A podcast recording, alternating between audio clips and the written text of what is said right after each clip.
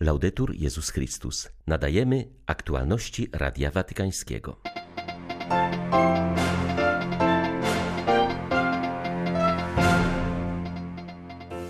Pan wychodzi na spotkanie, aby okazać nam swoją miłość i nas odnaleźć. To jest motywem bożonarodzeniowej radości, zaznaczył papież podczas audiencji ogólnej.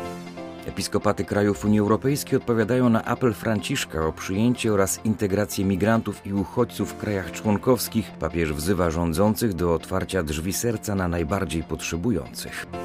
Papieska Akademia Życia w opublikowanym dziś raporcie wskazuje na straty, jakie dzieci i młodzież poniosły w związku z pandemią. Są to zaniedbania w nauce, stres, zachwianie w relacjach, ale również głód i przemoc. 22 grudnia witają Państwa Krzysztof Bronk i ksiądz Krzysztof Ołdakowski. Zapraszamy na serwis informacyjny.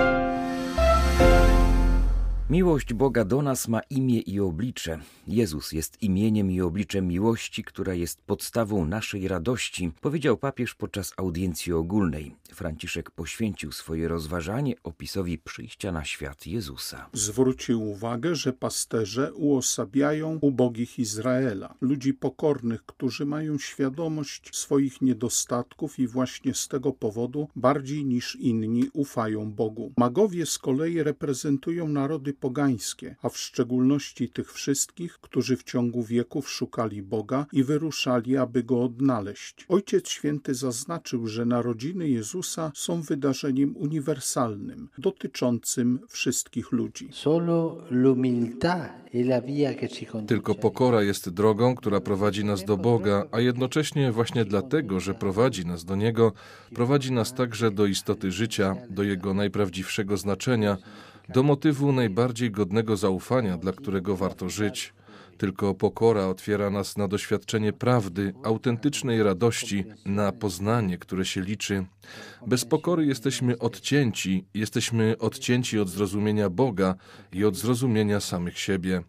Trzeba być pokornym, aby zrozumieć siebie samego, tym bardziej, aby zrozumieć Boga. Magowie mogli być nawet wielkimi według logiki świata, ale oni czynią się małymi, pokornymi i właśnie dlatego udaje im się znaleźć Jezusa i rozpoznać Go. Akceptują pokorę poszukiwania, wyruszania w drogę, proszenia, ryzykowania, popełniania błędów. Franciszek zwrócił uwagę, że każdy człowiek jest powołany do szukania Boga. To z pomocą Jego łaski może go znaleźć. Zaprosił następnie wszystkich do groty betlejemskiej, aby adorować Syna Bożego, który stał się człowiekiem. Na pierwszym miejscu w zbliżeniu się do żłóbka z modlitwą chciałbym umieścić ubogich, których, jak zachęcał święty Paweł VI, winniśmy kochać, ponieważ w pewien sposób są oni sakramentem Chrystusa. W nich, w głodnych, spragnionych, wygnańcach, nagich, chorych i uwięzionych, chciał się on mistycznie utożsamić. Winniśmy im pomagać, z nimi cierpieć, a także iść za nimi, ponieważ ubóstwo jest najpewniejszą drogą do pełnego posiadania Królestwa Bożego.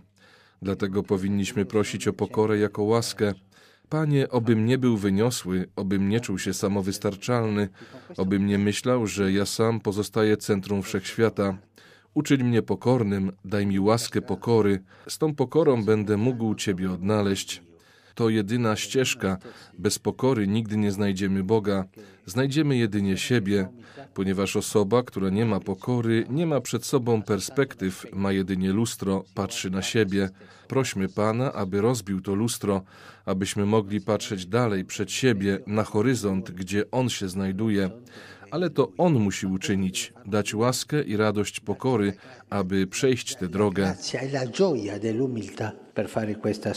Pozdrawiając pielgrzymów zebranych w auli Pawła VI, papież życzył, aby z wiarą rozpoznali w nowonarodzonym w Betlejem dzieciątku Pana całego życia, kontemplując w prostocie żłóbka, Syna Bożego, który przynosi łaskę i zbawienie. Franciszek zachęcił, aby wszyscy odkryli w sobie pragnienie szukania oraz znalezienia głębokiej radości przyniesionej przez Jezusa na ziemię, do Polaków Ojciec Święty powiedział: Saluto cordialmente Polacchi.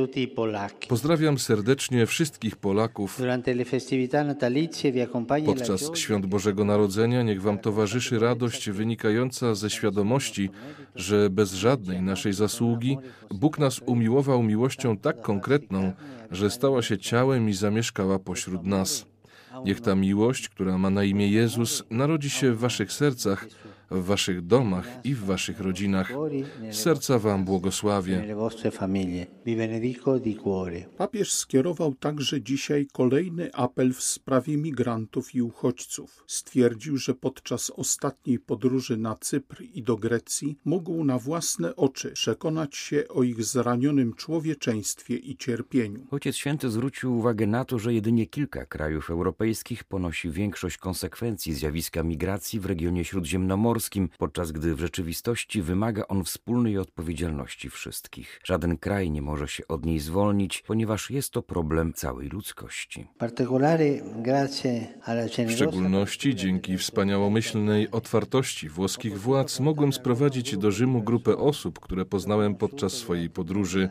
Dziś niektórzy z nich są tutaj wśród nas. Witajcie.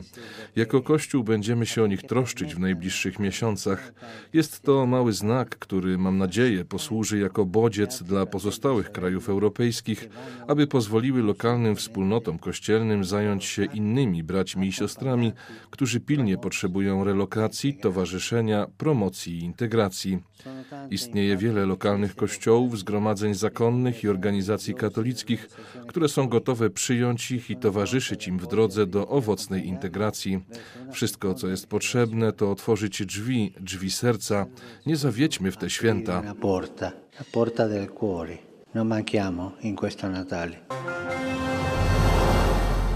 O relokację i przyjęcie uchodźców w geście konkretnej solidarności apeluje Komisja Episkopatów krajów Unii Europejskiej. W ten sposób biskupi przyłączają się do dzisiejszego wezwania papieża Franciszka skierowanego do władz krajów członkowskich. Kardynał Jean-Claude Hollerich w imieniu Komece przyłącza się do apelu Ojca Świętego Franciszka wzywającego władze państw Unii Europejskiej, by wielkodusznie pozwoliły uchodźcom, którzy utknęli na terytoriach pierwszego przyjęcia, jak ma to miejsce na Cyprze i w Grecji, na relokację do innych krajów i otrzymanie tam ochrony i wsparcia, którego potrzebują oni i ich rodziny. Zwraca się również do Kościoła w Europie, do parafii, wspólnot i wiernych, aby w okresie Narodzenia Pańskiego stali się prawdziwymi świadkami Chrystusa i w duchu służby przyjęli tych, którzy przybyli na nasze ziemię w poszukiwaniu ochrony jako uchodźcy oraz by podjęli wspólny wysiłek, który doprowadzi do konkretnych projektów przyjęcia ich we współpracy z władzami publicznymi.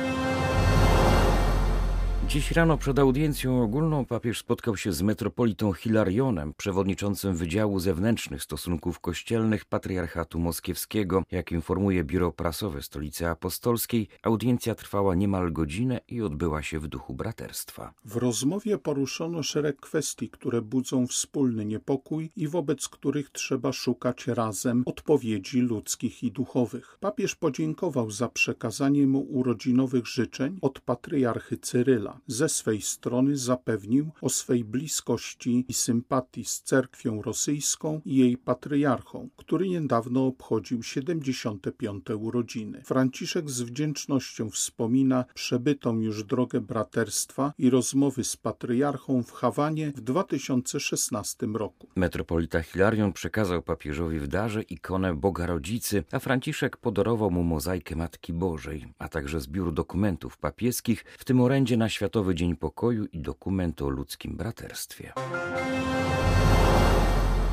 Papieska Akademia Życia przygotowała raport na temat pandemii i wyzwań związanych z edukacją dzieci i młodzieży. Wskazuje w nim na straty, jakie zostały poniesione przez uczniów w związku z zamknięciem szkół na całym świecie. Nie chodzi jedynie o braki w edukacji, ale o stres, który generuje wiele patologii, z którymi coraz więcej nieletnich sobie nie radzi oraz o zerwanie międzyludzkich relacji, tak ważnych w wieku dojrzewania. Twórcy watykańskiego raportu wskazują, że w przyszłości należy jak najrzadziej uciekać do nauki zdalnej.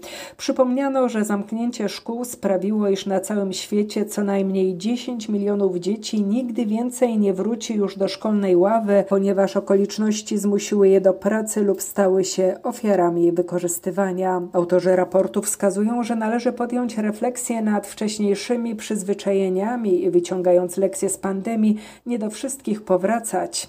Zauważają wagę relacji rodzinnych w okresach lockdownów. Przypominają zarazem, że pandemia i związane z nią cierpienie wywołane chorobą czy stratą bliskich może być doskonałą okazją do podjęcia z dziećmi tematów ostatecznych i kształtowania ich wrażliwości moralnej.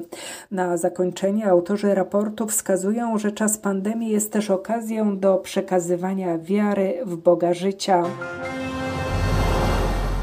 Generał Towarzystwa Jezusowego ojciec Arturo Sosa spotkał się wczoraj z dziennikarzami. Oprócz wymiany życzeń bożonarodzeniowych podzielił się refleksją na temat kończącego się roku oraz nad przyszłością. Modlę się, aby rok 2022 był rokiem przygody, wizji, wyobraźni i konkretnych działań, powiedział przełożony generalny jezuitów. Zaznaczył, że obecna sytuacja pandemiczna jest okazją do ponownej oceny tego, co jest ważne w życiu oraz aby żyć inaczej. Jak stwierdził, stoimy przed wyzwaniem przyjęcia zmiany jako łaski i okazji do odnowienia życia, zamiast czuć się zmuszonymi do pogodzenia się z niechcianymi ograniczeniami. Przywołał pamiętny obraz papieża Franciszka samotnie kroczącego po placu świętego Piotra półtora roku temu, który od początku był stale zaangażowany w odczytywanie znaków czasu, bez fałszywego pocieszania, lecz zachęcając nas do wykorzystania okazji do otwarcia się na nowe formy życia osobistego, rodzinnego i społecznego co widać także w rozpoczętym procesie synodalnym, będącym odważnym sposobem uobecniania dobrej nowiny o Jezusie pośród burzy epokowych zmian. Obecnie pandemia zmusiła nas do zmierzenia się z faktem, że jesteśmy śmiertelni, a nasze relacje wymagają pielęgnacji i troski.